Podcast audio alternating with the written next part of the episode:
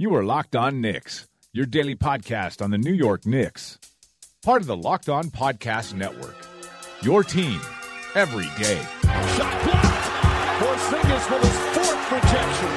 Courtney Lee from three. Beasley lines up. Ntilikina. What he does is contagious. It becomes infectious. Handle across the lane. Baker launches. Jack to Porzingis. Fires up. Boom! Oh, Welcome, everybody, to Locked On Knicks, the podcast that's in the 99th percentile of explaining, complaining, and entertaining. I'm host James Masita, aka Dank Nilakina. You may know me as NBA Injury Report on Twitter, and this is episode 351. Woo-wee! On today's show, we're joined by Drew Steele and Ashwin Ramnath. Yes, two guests, both from Posting and Toasting. And we're going to talk about a bunch of stuff that's come up over the past couple of days that you may not have heard about on this podcast yet. We just heard today, and that is Thursday, the recording of this episode, that Frank Ntilikina is going to defend some fours against the Brooklyn Nets on Friday. Ron Baker is going to start at point guard on Friday. Mitchell Robinson is going to spend some time in the G League this season. Alonzo Trier has been playing out. We're going to talk about him. We're going to talk about Lance Stott, Lance Thomas, excuse me, uh, winning the starting four spot to open the season. And then we're going to close by talking about Jimmy Butler because we gotta. This is just one of the most fun stories for a non Wolves fan to crop up in a very long time. Just finished talking to Ashwin and Drew. I had a great time. I think you guys are going to have a great time. So let's just do it. Let's start the show. Hit him off. Yes. So I want to talk about Frank Ntilikina defending fours. David Fizdale says that Ntilikina will defend some fours at times during Friday night's game against the Brooklyn Nets, helmed by the genius Sean Marks. My question for you guys is: Is this a great move, a terrible move, or somewhere in between? Drew, let's start with you. What do you think? I think this is a Sean Marks genius level move Oh my by the by the Knicks. So this is like the highest praise possible. For any human being in any endeavor. Any human, in yeah, any field, anything. in any Yes. endeavor. It doesn't matter. Like when you're that like Mensa level GMing genius, yeah. it's it's above all else. Um, but in all in all seriousness, folks, I mean it's fine. I mean he's big enough. I mean it's not like the Nets have any big fours. Who are they going to send out? Rondae Hollis Jefferson? So, not in, really. in general, him saying that he's going to guard fours, I mean, that's a good thing, right? That he's looking for him to be versatile? Or are you guys of the sky is falling, oh my god, will he ever be a point guard school? I mean, I guess I know you're not, but reassure the people who are out there. Am, am Um, I I- supposed to reassure them, or is Doug supposed to reassure? Them? You them? reassure Yeah, them, we Schwinn. Uh, yeah, I, I don't want to reassure them because they're stupid. Uh, no, they're not stupid, but it's like, why are we worried about this? If he can defend fours, that's awesome. Yeah. That has nothing to do with him playing point guard. Like he could defend fours and play point guard. You know who does that? LeBron James. That's what LeBron James does. He plays point guard and he defends fours sometimes when he wants to try. Uh, ben Simmons does that. Ben Simmons plays point, defends Giannis fours, does that. defends threes. Yeah, like it. Who he defends is if he can defend fours, awesome. Like that's awesome. That means that he can do that. He can defend one through four. Like that's something Yeah, to celebrate for sure. Uh, and if he can play point, even better. Like great, that's awesome. But you know, uh, I feel. I mean, I'll say this: I, I definitely feel way more confident about him defending one through four than becoming and turning into like a, an awesome primary ball handler, which is fine. Like I have never tied the success of his NBA career to whether or not he beca- he can become a primary ball handler because he's six six. So like, there's a lot of possibilities for him, and uh, I just think like focusing so much on that, you miss out on so many possibilities of what he could become. For so sure. I, I think I think Fizdale has the right approach, uh, at least on a base level of like I don't like he doesn't seem to really care where Frank plays. He's just very comfortable putting him out there in a variety of roles. And like the fact that he trusts him like that actually speaks well to how he views Frank. For sure. For Frank's part, his quote on the matter was guarding anyone on the opposite end is good for me. It's a challenge. I will do my best to deny them to score, to deny them to get what they want, to deny them to get comfortable. If, if that's the plan, let's do it. So, I mean, players say anything. I don't really ever believe them, but he There's does. no way he said it like that either. it was. Do you want to said it in a French accent. Do you want to do a xenophobic imitation of uh, Frank Ntilikina saying this, Schwinn? I can't. I'm so I'm so bad at doing. I can't. He's one person I can't can't, 'cause do I'm any white. impression of. What's that, Doug? You were saying something? Yeah, I was saying I'm white, so I'm gonna avoid any sort of you you know. That's the correct Yeah. move. That is the um, correct you move. know, One voice- last question. Before, Any sort of voices like that. Yeah, no, you can't. One last question before we move on. Um, what do you make of Fizdale announcing this? Do you think people would see it during the game and like be perplexed and he's trying to cut that off, or do you think he's just trying to kind of reinforce this message to everyone that I want Frank to be as versatile as possible? What do you make of him actually saying this is going to happen before it happens? And Drew, I, I, I know that Fizdale just likes to speak to the media, so I think he's just kind of just saying it. Like it doesn't matter whether he says it or not. yeah, I think just going out out there saying it, it's like, oh, okay, that's nice. He's being very open for stuff that he doesn't necessarily need to be open okay. about. So you know, it's kind of fine. I just know he just likes to talk, so let him keep talking. It's not like it's bad. Any thoughts there, Schwinn? Um, You don't have to. It's pretty. no, I I don't really have any thoughts on. it. I think it's fine. Like as long as he's. I mean, I have less of a problem. I have no problem with this. I have way more of a problem with him when he says stuff like Lance Thomas is our Draymond Green and stuff like that. Right. So Yeah, I just thought it was He's both like curious. Draymond. Lance Thomas is not Draymond. I think we can all agree on that. Someone who might be Draymond, Ron Baker, who's getting the start at point guard on Friday. Is this the first? that was a really good segue. right That was a really good segue. Peabody award-winning segue. Forget the fact that it made no sense because Draymond doesn't play point, but he kind of does. He sort of does, right? No. kind of. No. a little bit. I Dray this let's just talk about this because people throw this out there all the time. Like Draymond Green does not fucking run point guard. Like I don't know. he gets eight he gets like seven, eight assists a game, and if you actually watch them, at least four of those assists are him doing legit nothing. He just comes to the top of the key and waits for like Clay or Steph to run off a screen, and they put up the worst shot ever, and it goes in because they're like the two greatest shooters ever. So he gets like seven, eight assists like that, and people are like, "Yeah, he's a point guard." Like, no, he's not a point guard. He just benefits. Like he's good. Don't get me wrong. He can handle. He can distribute. But like, no, he's not a point guard. And I'm gonna get off my soapbox now. I like that.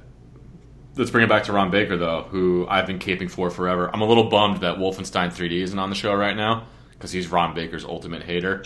Um, I'm pumped to see him get this start. I think it means absolutely nothing. I think Fizdale is just like, yeah, uh, you work hard. Let's give you some burn in preseason. I don't see him getting a start at point guard in the regular season, but maybe I'm wrong. What do you guys think? Is this the first of 7,000 consecutive starts at point guard for Ron Baker?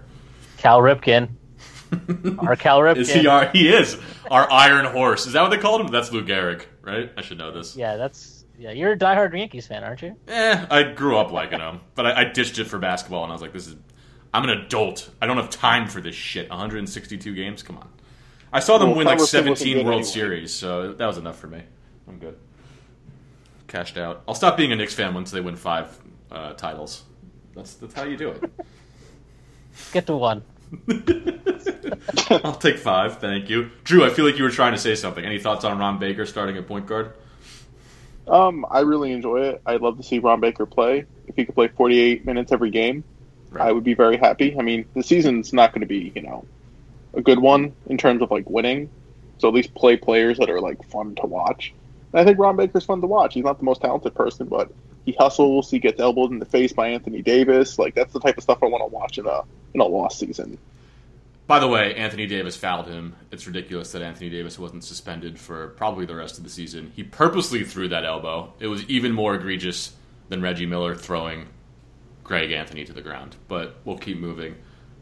I don't think Drew gets that reference because Drew Oh, thinks that that's right. basketball didn't exist until the year 2003. Yeah, pretty much. Yeah. Because he was just like drawing. It's like, oh, plumbers, oh, school teachers. Drew was busy making fan fiction for Dragon Ball Z up until around 2015 Yeah, sounds about right. and, and perfecting his uh, grilled cheese technique. Uh, I'm really good at making grilled cheese. I bet you are, and I bet you think that too. Oh, I'm so good. It's like the perfect crisp. The melt and the cheese is perfect. It's Do you mayonnaise it up, you white ass motherfucker? I do not. Um, I've had it before. Is that a thing The- you guys do? Yeah, so like what- you white people do? You guys Uh, do our people do this disgusting thing. I Yeah, also I think that's the first time I dropped an MF on the podcast. It's Schwinn's Yeah, fault. there's yeah, there's like a group of white people who put mayo on their grilled cheese. It's really weird. I actually tried it to see what like the fuss was about, and it's just it's just alright. Like it's Sure, nothing it's too fine. special. yeah, Like it's just extra like fatty to it. Yeah, I mean, like- brown browns up faster than the butter, even though butter does have a high smoke point. But this isn't the food podcast, so it's always that's, the uh, food podcast. What is what is Mayo's zone true shooting percentage though? that's a good question. Um, I think um, probably fifty-four. Tommy D did a good report on uh, zone shooting, per, zone true shooting percentage uh, recently. You guys should check it out. He really kind of um, he opened my eyes to like how effective it can be as a stat. So Drew, especially, I think he took your work and really ran with it and did some special stuff. So I think you should check it out. If anyone actually ran with my work for stats, I, I think that's worse than me making the stat itself. You heard it here first. Drew's work is is worthless. But one final thought on Ron Baker before we move on. I do think it's good, at least from the perspective of he clearly goes out there and busts his ass. I think it lends a little bit of credence to this catch what you kill mentality that uh, you know Fizdale preaches. That he's at least getting a preseason start, even though it's probably not going to mean something for his long term place in the rotation. But I, I think it's a good small reward for what undoubtedly has been like hard work. I'm sure he's busting his ass in practice the same way we see him do, you know, when he's playing in the games. Speaking of catch what you kill, I want to talk about this is another award winning transition. Alonzo Trier, who has exceeded all expectations in the preseason, coming in as an undrafted uh, free agent signing. Before I do that, just want to remind everyone that you are listening to Locked On Knicks, part of the Locked On Podcast Network, your team every day. We're going to get to Alonzo Trier in just one second. Chill out, all right? Hold your horses. But before we do that, I got to tell you guys about something that's very important to me, and that's attending live events. I mean, what better way is there to connect with your fellow human being than to go to all 100 Billy Joel shows at Madison Square Garden? And that's what I've done. You know, I can't think of a better way to connect with the people in my city than attending all 100 Billy Joel concerts at Madison Square Garden. And in order to do that, I had to buy these tickets. And where do I buy them, you might be asking? I'm going to tell you Vivid Seats. It's the best app. Get it wherever you get apps. You go in there, you find your tickets. They're 100% guaranteed. You sit wherever you want. I mean, I go to Billy Joel shows, all of them, but you can go anywhere. You can go to see anything. You can see Billy Joel. You could see uh, Bruce Springsteen. You could see Jimmy Buffett. You could see uh, Hamilton. Some of the best rap I've ever heard in my life is in Hamilton. but you can't go see Hamilton without getting tickets, and that's where you go. That's where you go is Vivid Seats. Is what I'm trying to say. Vivid Seats. Use the code Locked On to get twenty dollars off your first purchase of two hundred dollars or more. Fully guaranteed seats wherever you want them at Hamilton. Maybe like three years from now, because again, the rap is just so good in Hamilton. But Vivid Seats is going to help you get there. Use the code Locked On. Twenty dollars off, two hundred dollars or more. Vivid Seats. So, Alonzo Trier, I have sort of a two part question. I mean, one is what do you actually think of this kid? How good could he be? How much of what we're seeing is real? How much of it is a mirage?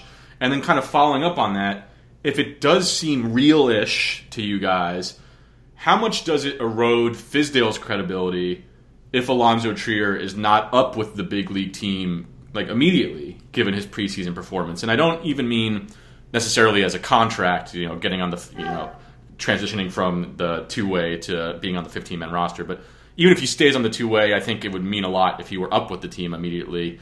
Do you believe in what you've seen? Do you think he has to be on uh, up with the big league at the start of the season? Um, and if he's not, does that in, in, any way influence how players might see Fizdale and what he says as being credible? Uh, Schwinn, why don't we start with you? It was kind of a mouthful for me, but if you can untangle that mouthful for uh, me. Are, are you done talking? Or? I'm done. You keep going. untangle the mouthful.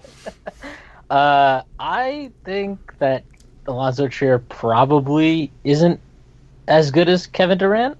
Mm. Um, that's my hot take. Uh, no, I mean, I I don't know. Like, I this is my thing is, I he would have gotten drafted probably in the first round if he didn't have those PED suspensions in college. Like, you know, for three he played you know three years at Arizona, so like a major school, major conference. Yeah. Uh, for over three years, he averaged 17 points a game. He had 48, 38, 83 splits from the field like pretty solid, like really solid actually. Uh, his true shooting percentage over three seasons was 63. Uh, he had an EFG of 56. Like, you know, the, the guy, and the other thing is he, he, gets to the free throw line consistently. He did that in college too. Uh, like, I, I just, to me, I'm watching him play, and it's like, I don't, I don't know. I, I guess for me, a lot of people seem to think that what he's doing is super it's probably not sustainable but like it kind of is in line with what he did in college. And um, it's even in line with what he what we saw in summer league. It's just that in summer league for the first couple of games like he wasn't hitting any shots. Yeah. So i think with him it's just like if he hits shots he's like this is real. Um, and you know maybe i don't know he has some like crazy. I think he's like 68 true shooting or something in the preseason. So like, yeah, I mean, I don't buy that. Obviously, sure. I don't think he's gonna like, you know, reset the scoring efficiency marks and stuff. But um, did you see those stats? You know, I forget like, what it was. There's only three rookies who are scoring X amount on X on whatever the shooting is, and it was eight. Yeah, it's like him, Ayton, and Doncic. Yeah, right? yeah, and he's obviously like the most heralded one. Uh, so I don't see no reason to doubt it. No, it's I, I just like I, I don't know. I guess what I always thought of when I saw him, like just from as soon as I saw him in summer league and even before summer league, when I just was like looking at his college numbers, it's just like he, it's like can he be kind of like a Lou Williams light? Um, and somebody threw this out in the Slack the other day. I don't remember who. Probably wasn't Alex, since he sucks at everything. Um, was like, could he be J.R. Smith light? You know, and maybe that's a better comparison because you know J.R. Smith is the kind of guy like when you give him the ball, everything tends to turn into like some like crazy ISO that has no rhythm to it, right. um, and that's kind of how Trier plays. But you know, like sometimes you just need a guy that's going to do shit, and um, you know, like right now there are points when you know you throw lineups out there for us, and there's just not a lot of shot creation and there's not a lot of scoring right. and there is value to just being able to give Trier the ball and he's just like all right I'm just going to I'm to do it. I don't care what the play is. I'm just going to isolate here from the top of the key for 10 seconds and I'm going to create something. And I think and like saw... he doesn't just create by pulling up for mid-range shots. Like right. he gets to the rim and he, he gets fouled and that's awesome because we have not had that I don't even remember the last time we had a player like no, that. No, for sure. I mean, I complain about efficiency on the podcast a lot, as a lot of people do, and ISO ball can be boring and can slow down the team. But I mean, we saw Houston used it to great effect in last year's playoffs. Like, it's not a strategy that's completely devoid of uh, results. I mean, it, it, it can be used. Uh, as part of a winning basketball uh, situation, especially if you've got four other shooters who can space the court and give them some room to mess around and then kick out for shots if they have decent vision. But um, for me, Alonzo Trier, you know, uh, I, I, do believe in his ball handling, and like you said, it looks like he's pretty good at getting to the rim. He's one of these guys who's just um, one of the joys of basketball is these people with just like unique games. And while his game might not be hundred percent unique, his like herky jerkiness is interesting and unique in the way that like a funky batting stance is in baseball. Um, Clyde is really into it. Is he? Yeah, Clyde mm-hmm. just every time he dribbles, just can't stop talking about how herky jerky he is. I mean, if it is true, it's weird. Like it looks like he's being electrocuted as he's like b- bouncing around. Drew, are you part of the Alonzo Trier bandwagon? Do you think he's looking decent? I am. Um, I think the key is also like not only is he getting to the rim and finishing, he's not really sacrificing too much on defense. Like he's not terrible, so like you can kind of live with someone who's an isolation player when they're not costing you so much on defense. Like that's one of the issues with like J.R. Smith, especially later in his career. Like he just wasn't a good defender. Um, Jamal Crawford, Right. not a good defender, especially you know, especially as he's what's he now like fifty five and still playing. like you know, like he's just he can't defend anymore. So I think I think the defense is kind of goes. Um, Any chance? Overlooked. Any chance that the things we just identified as strengths, once he gets into the regular season, he just gets smizacked and he's like garbage. Yeah, for sure. Like finishing around the Yeah, rim, like. Yeah. for sure, that could be a problem. I mean, that, the thing is, like, I'm not saying that he's 100 percent going to be a success. Like, Sure.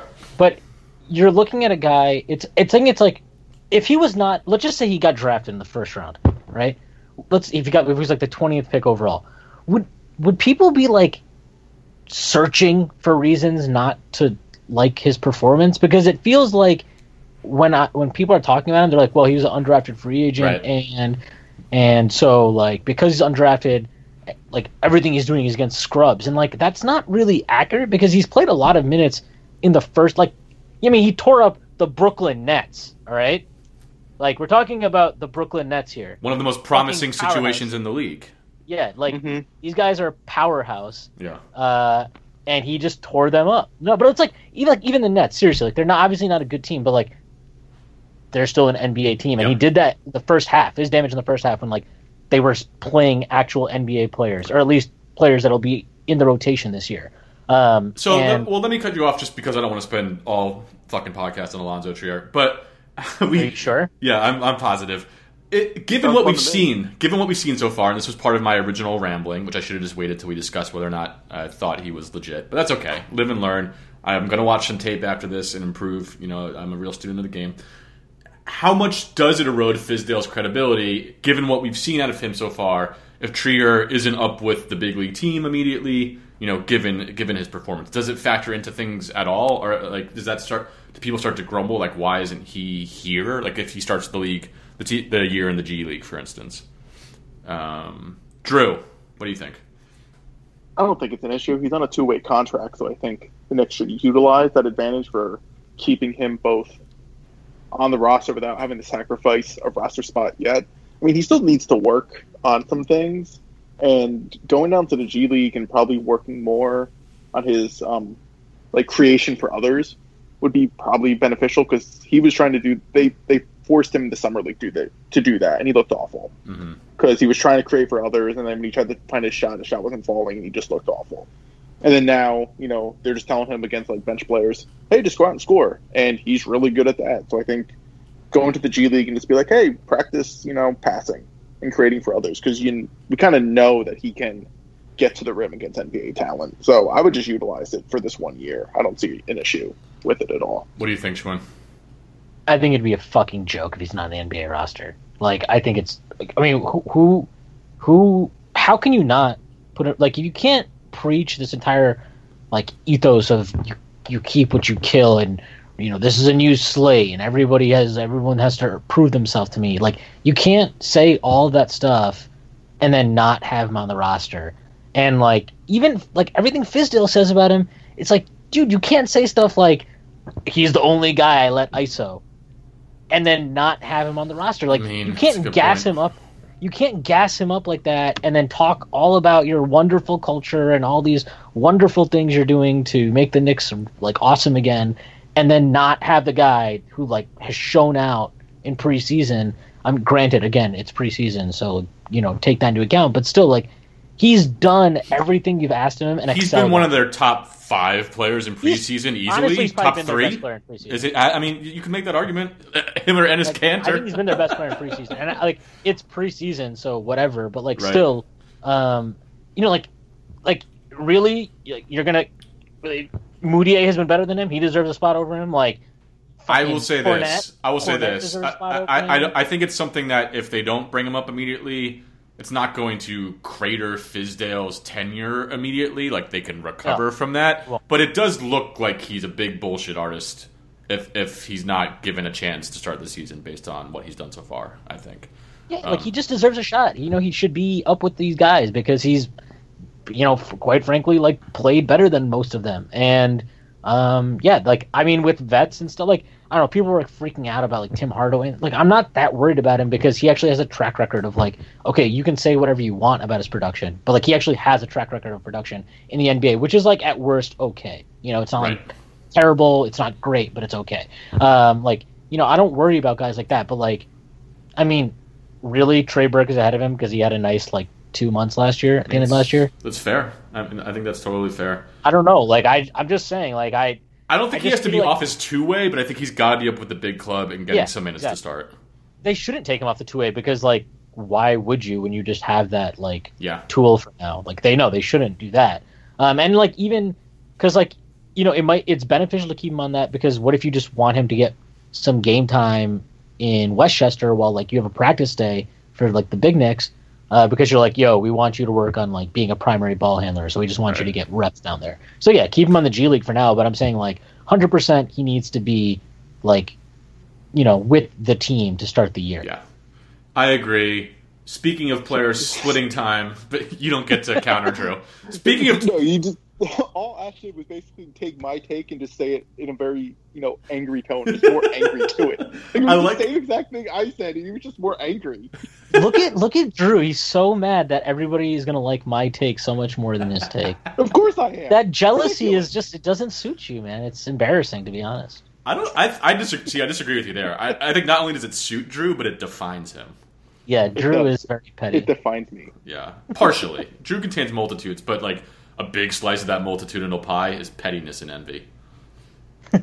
Oh, there's there's so much in it. Moving on. Speaking of players spending time in the G League, I want to talk about Mitchell Robinson spending some time in the G League. But before we do that, just want to remind you that you are listening to Locked On Knicks, part of the Locked On Podcast Network, the number one local daily sports podcast network. Okay.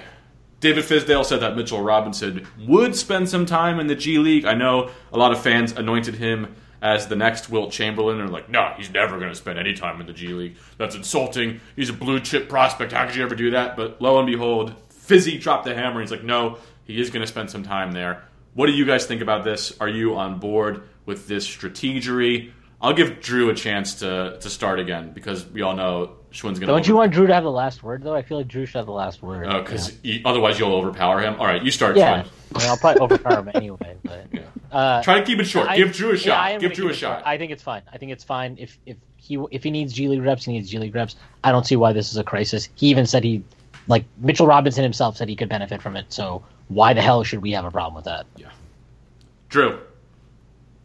Yeah, anyone who actually has a problem with it, I mean, just it's just a terrible take if you actually think the opposite. I mean, he he's barely played. He doesn't really know like positioning yet. Still, Yeah. like he yeah, we get that he has all the the raw talent and tools, but like he still doesn't know like fundamental things. So yeah, play him in the G League so he can like practice fundamentals and actually play basketball. I mean, like not playing competitive basketball for that long, like it's like you're going to be even more rusty. But, like you know, usual. Like, have you guys ever played like a sport for like a while? And you not play it for a year and you try to pick it up and like you're not that good. To be honest, that's me with basketball. I play like once a year, and then I die, and then I'm like, all right, I'll, I'll, I'll come back stronger. I'll come back. I'm Yeah, actually like- just awesome at every sport I ever play. So Yeah, it's yeah. Anyone the Mitchell Robinson thing, it's, it's like a non-issue. Yeah. And anyone who wants to make it an issue can go uh, pound salt. so give me an over under. How many G League games does he play this season? You want How an many- over under, or you want like an estimate on how many you think he's going to play? How many games are in a G League season? Who knows? Over under. Drew. Fifty-six. Wow. I'm That's- hammering the under. Hammering the Yeah, under. gonna put my life savings on the under there. Ashwin, what do you what do you think? uh, ten. Yeah, I, I could see, I could see him playing up to like twenty. That's like kind of the max I see. Um, but I, I think Here, it's let me let me see how many games like Dotson played during the G League. That's good. Make sure you type really loud. Uh, in uh, You hear that? in in uh, we, we do a lot of uh, market market research, market testing for uh, Locked On Knicks, and we find that people love when they can hear the keyboard. It's about their favorite thing. Uh, so like yeah, like Dotson, who they definitely were not as high on, um, played 13 games last year. So like Oh, so he'll play less. Yeah, Wait, so, so, like wait, so how many games are in a G League season if Dotson played only 13? I swore Dotson played 56, like- dude. That, no, that, keep your over under. That's a good line you said. All right, I'll keep it at 56.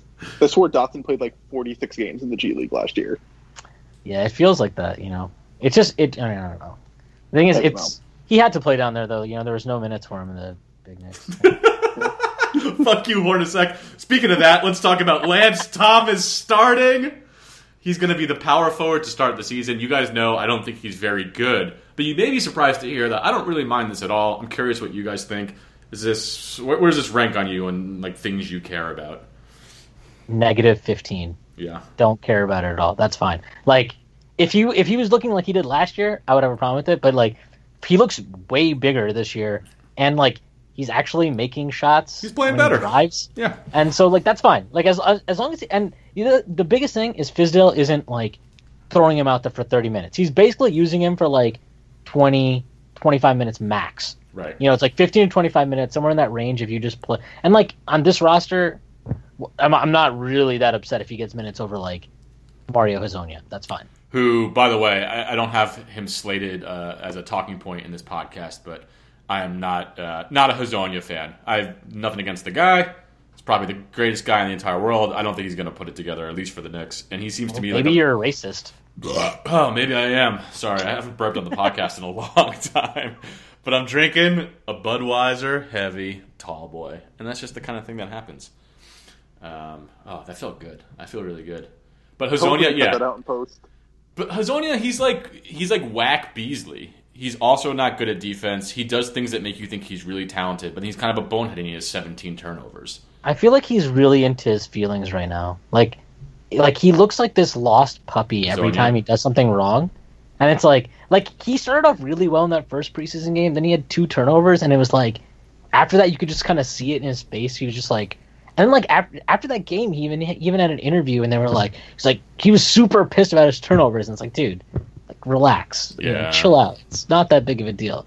I don't know. He needs to just like calm down, and Fizdale needs to just be like you know, have a little talk with him. Be like, dude, Be like, dude, don't worry about good." it. We're not bringing you Yeah. back next year. This is no big Yeah. deal. like you're just playing for your NBA career. Calm down.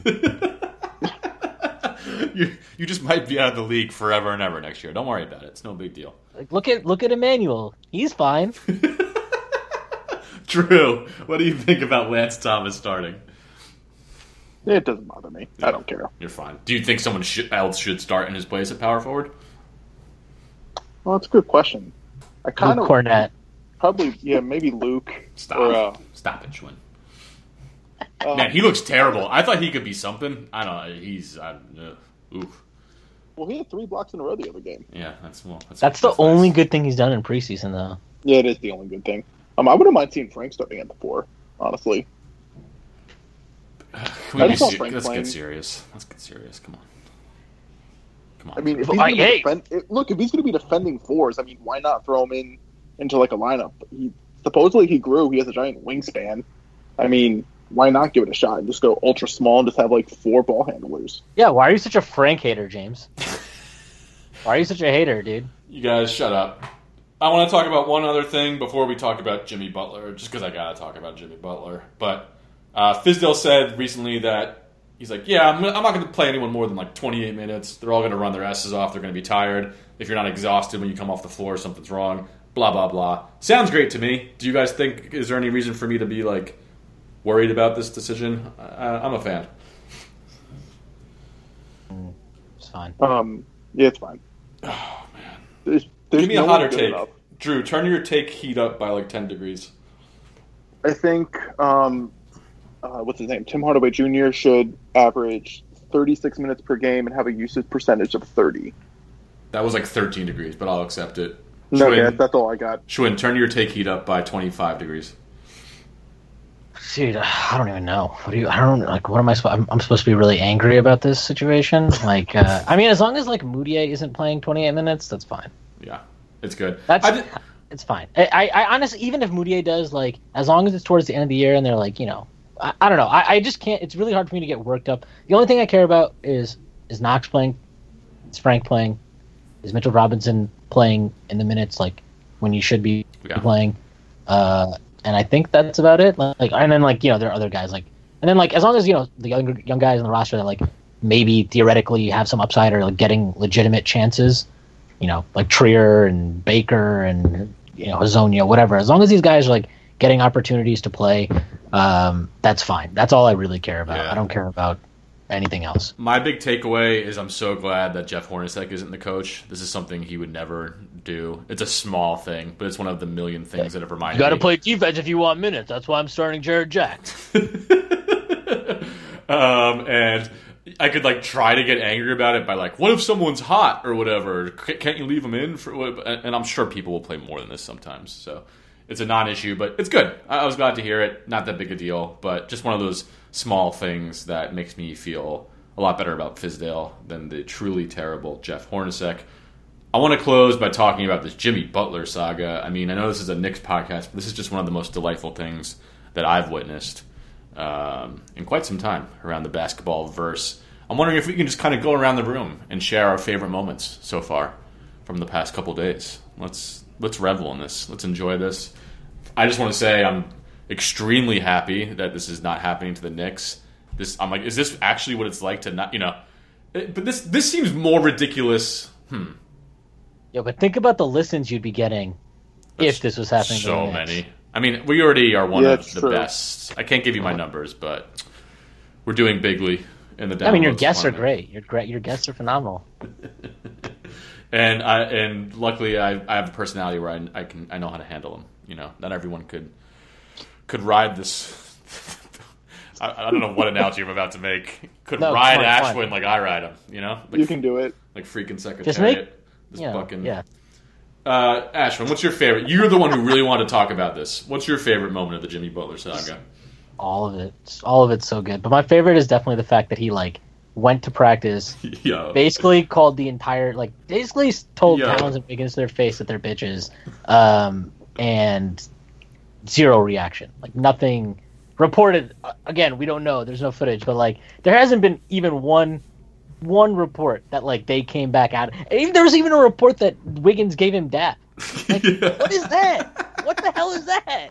I mean, I talk a lot. I throw this the word sunning around uh, pretty lib- pretty liberally here. That's the ultimate sunning. I don't know if I've ever heard of someone getting sunned more than this guy waltzing into practice and being like, "Fuck y'all, I'm going to shut you down." With doing the it, third string. shouting at the GM, "You can't win without me. You need me." Getting uh, Karl-Anthony Towns to kick it out, being like, "You can't do shit against me." Guarding Carl Anthony Towns, who should be able to dominate him on the block as this like you know generational big man offensive talent, and him just being like, "Yeah, "Someone else take it." Um, what Well, a like, the, did you hear like the other part of that story is apparently, according to Butler, like before he went to defend Towns, like Towns was you know destroying whoever was defending him, and he was like yelling in the gym like, "Who wants this work? Like, who wants this work?" who wants this work? and then Butler, and like, like you can't do that, and then like just kick it out as soon as. And Butler's you, you got like what hundred pounds and like seven inches on him. What are you doing? what are you doing?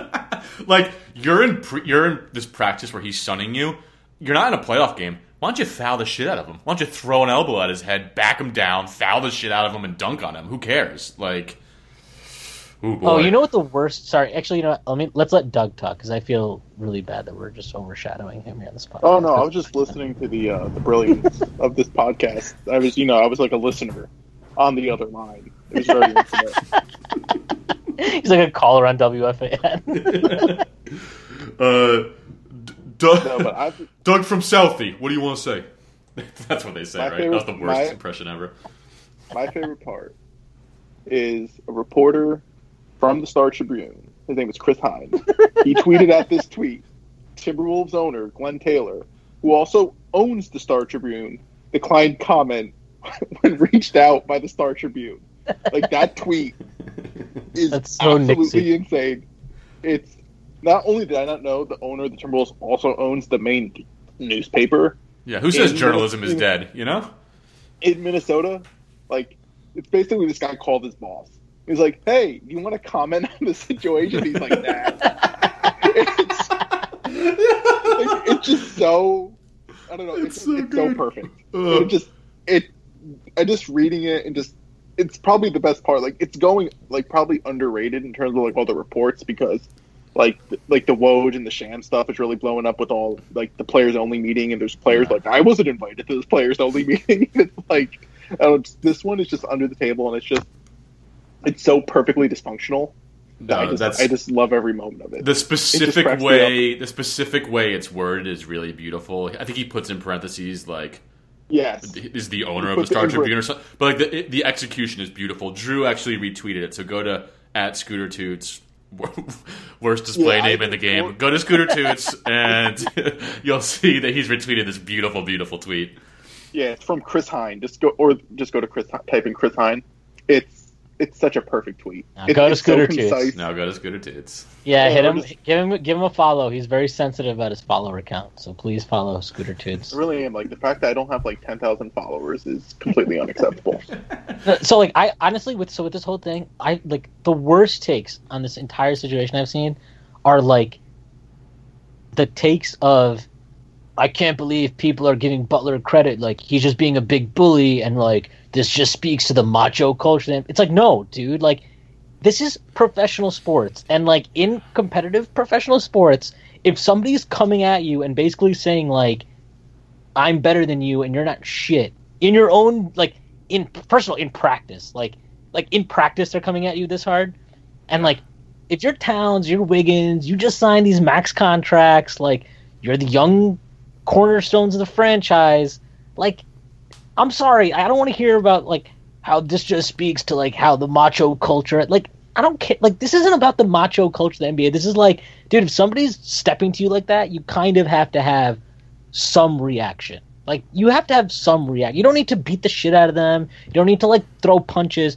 But like, you know what I'm saying? Like when like you can't kick the ball out. You can't just kick the ball out of the post cat.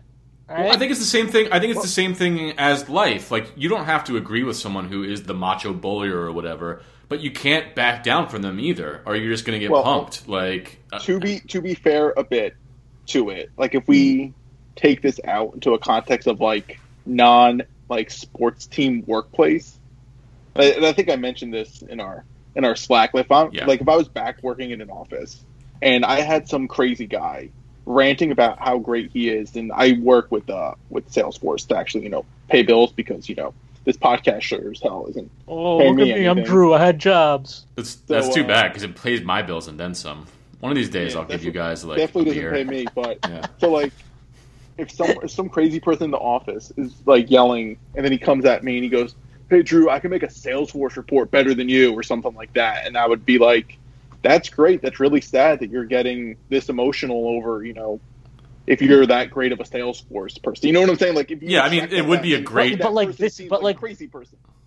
But like and I wouldn't is engage in it, but professional it's sports. sports. Yeah, that's the only thing. I would just Yeah. I'm saying the people are saying that is because if you do it in any other workplace, Well, yeah, no it one would, would be put up with this. it would be the greatest Chappelle. Not the greatest. That's ridiculous. But it would be a great Chappelle show skit if it was just like Yeah. someone Jimmy Butler coming to your office, But, but like screaming. that's precisely why it's a stupid take because like this isn't your job. There's like, context. Unless, yeah. uh, yeah, like unless unless at your job the league like the minimum salary for everybody is you know eight hundred fifty thousand or whatever. Then first, please tell me where you work. Recommend me for a job. That'd be great.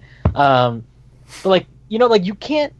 I, I don't know. Just the, like I just can't wrap my head around this idea that like, oh yeah, Towns and Wiggins took the high road. Like really, they took the high road. That's your take on the situation. Like that's that's the take. Well, the guy who had his brother tweet out like how happy he was that Butler was gone or whatever, and then like Cat who only signed the extension after all these reports came out about like how they were totally going to trade Butler. Like really, your take at this point is is about how like like that's the take that you know these guys took the high road. Like come on. Like I'm extremely not macho, but th- it is what it is. Like this is the shit you have to deal with. You're gonna go up against Kevin Garnett saying he fucked your wife and she smells like Cheerios, and like, what are you gonna do? What are you gonna do about it? You're gonna dap him up afterward? Like, y- y- you know. Don't Yes. they go through this in like even in like high school sports and stuff like that? I know. I Yeah, but these guys are do it. so much better than everybody in high school. Like, you No. really think anybody in high school is going to step to Karl-Anthony Towns when he's like towering over them? I mean, I don't know the competition he plays. I don't follow high school sports. It's terrible. But I'm just saying, like, just in sports in general, when you're playing with them, you know, amongst your the same level of competition, if someone is talking shit, like, Yeah, and you, You got to go shut them up one way or another. Yeah. I'm just, I don't, I don't know. I'm just Shame on the I feel like Minnesota this should have been- Timberwolves. I'm Should've been- getting a Jimmy Butler. Yeah, I mean, jersey. also like I guess we probably, yeah, but we also like probably shouldn't just act like Jimmy Butler's like some hero in all this either. No. Like he's obviously acting like huge douche in all this also. yeah, I want to. I want to believe that.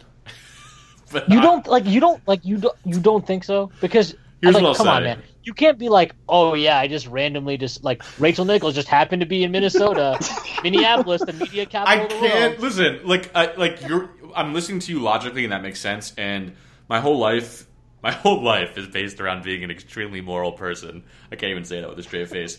I want to be a good guy, and I recognize that this is shitty human behavior. But there's a part of me that, for whatever reason, maybe it's just because I'm so entertained by it, I don't mind. And I don't know. It's.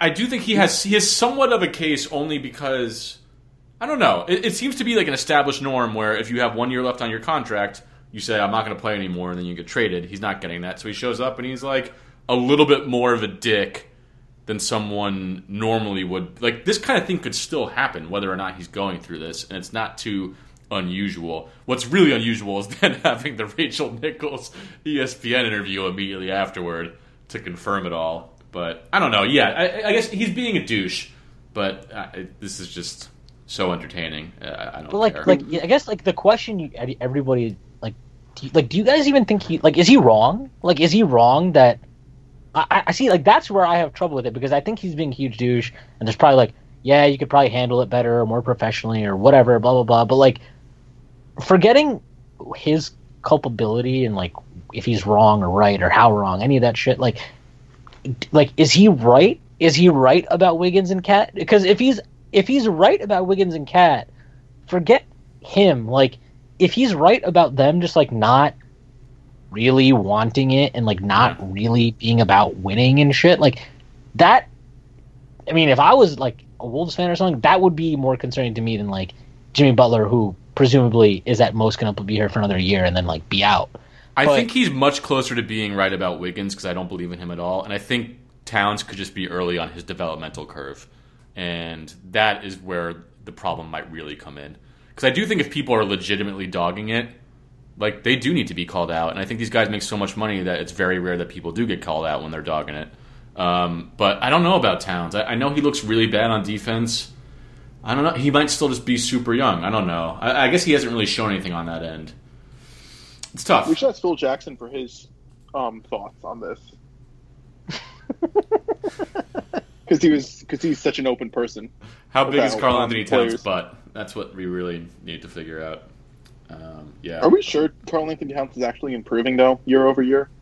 I don't know. i don't think he is i mean his offense might be but like he was already so good when he came in i feel like the gains he makes on offense are i mean not to say they're insignificant but they're like that's not the end where the impact of his game Well, is gonna like Here's the thing. I mean, You know? this is. I mean, everyone talks about his offense and how, how great it is, and obviously his defense needs work. You know, and the off-sided stat is that Jimmy, but when Jimmy Butler was down, the Wolves played terribly. They were like ten and thirteen, and Yeah, they they and they and they played like a sixty-one win team when he was on the court. And someone like KP, who's not nearly as efficient offensively as Towns, when he was healthy, the Knicks were like five hundred ish. So maybe Towns is really overrated. Maybe his defense is that bad that no matter how good he looks offensively, it doesn't really matter. I don't know. I mean, it's definitely interesting. Um, a question for another pod. I think we've exa- I don't want to you know drag this on too much. I want to give the bite-size podcast that our audience craves, uh, according to our market research. So I'm going to wrap up. I want to thank you guys so much for joining us. Uh, I'll let Shwin you start. You say uh, where people can find you, and then if there's anything you want to plug. Uh, you can find me at Schwinny on Twitter. Uh, also on postingandtoasting.com on the internet. Uh, I have written several previews. I should be there should be an Enes Kanter preview coming pretty soon at some point in the near future. Whenever I get motivated to write about Enes Kanter, so uh, look out for that. It's Woo. coming. Drew, same spiel. So you can, so you can find me on Twitter at Scooter Toots. You know it. I also write at Posting and Toasting. I do have three pending articles. Two of them involve puns, so stay tuned for that. And also, 24 is on Amazon Prime, and I would like to plug that show because it's amazing. Yeah, I, I agree with that. Uh, recently, have been rewatching it, and I think that how much of a patriot Jack Bauer is really gets glossed over uh, in America nowadays. I just want to say the most underrated soundbite in the history of TV is the like the doot doots from uh, 24, where it goes like doot doot doot doot in between the shit. Like everyone knows about the dun dun from Law and Order. Everyone knows about the Law and Order dun dun, but they don't know about the 24 doot doot. And I- The show is perfect. It's a perfect television show. It's the goat doot doot. It's you know nothing's better than the Sopranos, but I feel you guys. Thank you so much. Talk to you later.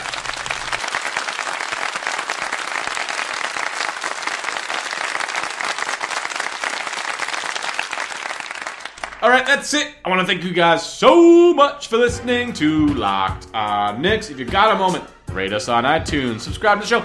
If you have not already, tell your friends about the sensation that is Locked on Knicks. If you have not already, follow us on Twitter at Locked on Knicks or follow me on Twitter at NBA Injury Report for jokes about basketball. Be chill to each other. Spay neuter your pets. If it's y'all, let it mellow. If it's brown, flush it all the way down. Only salt the pasta water. Take that, take that, take that. For data, Biggie's better than Pac. Peace.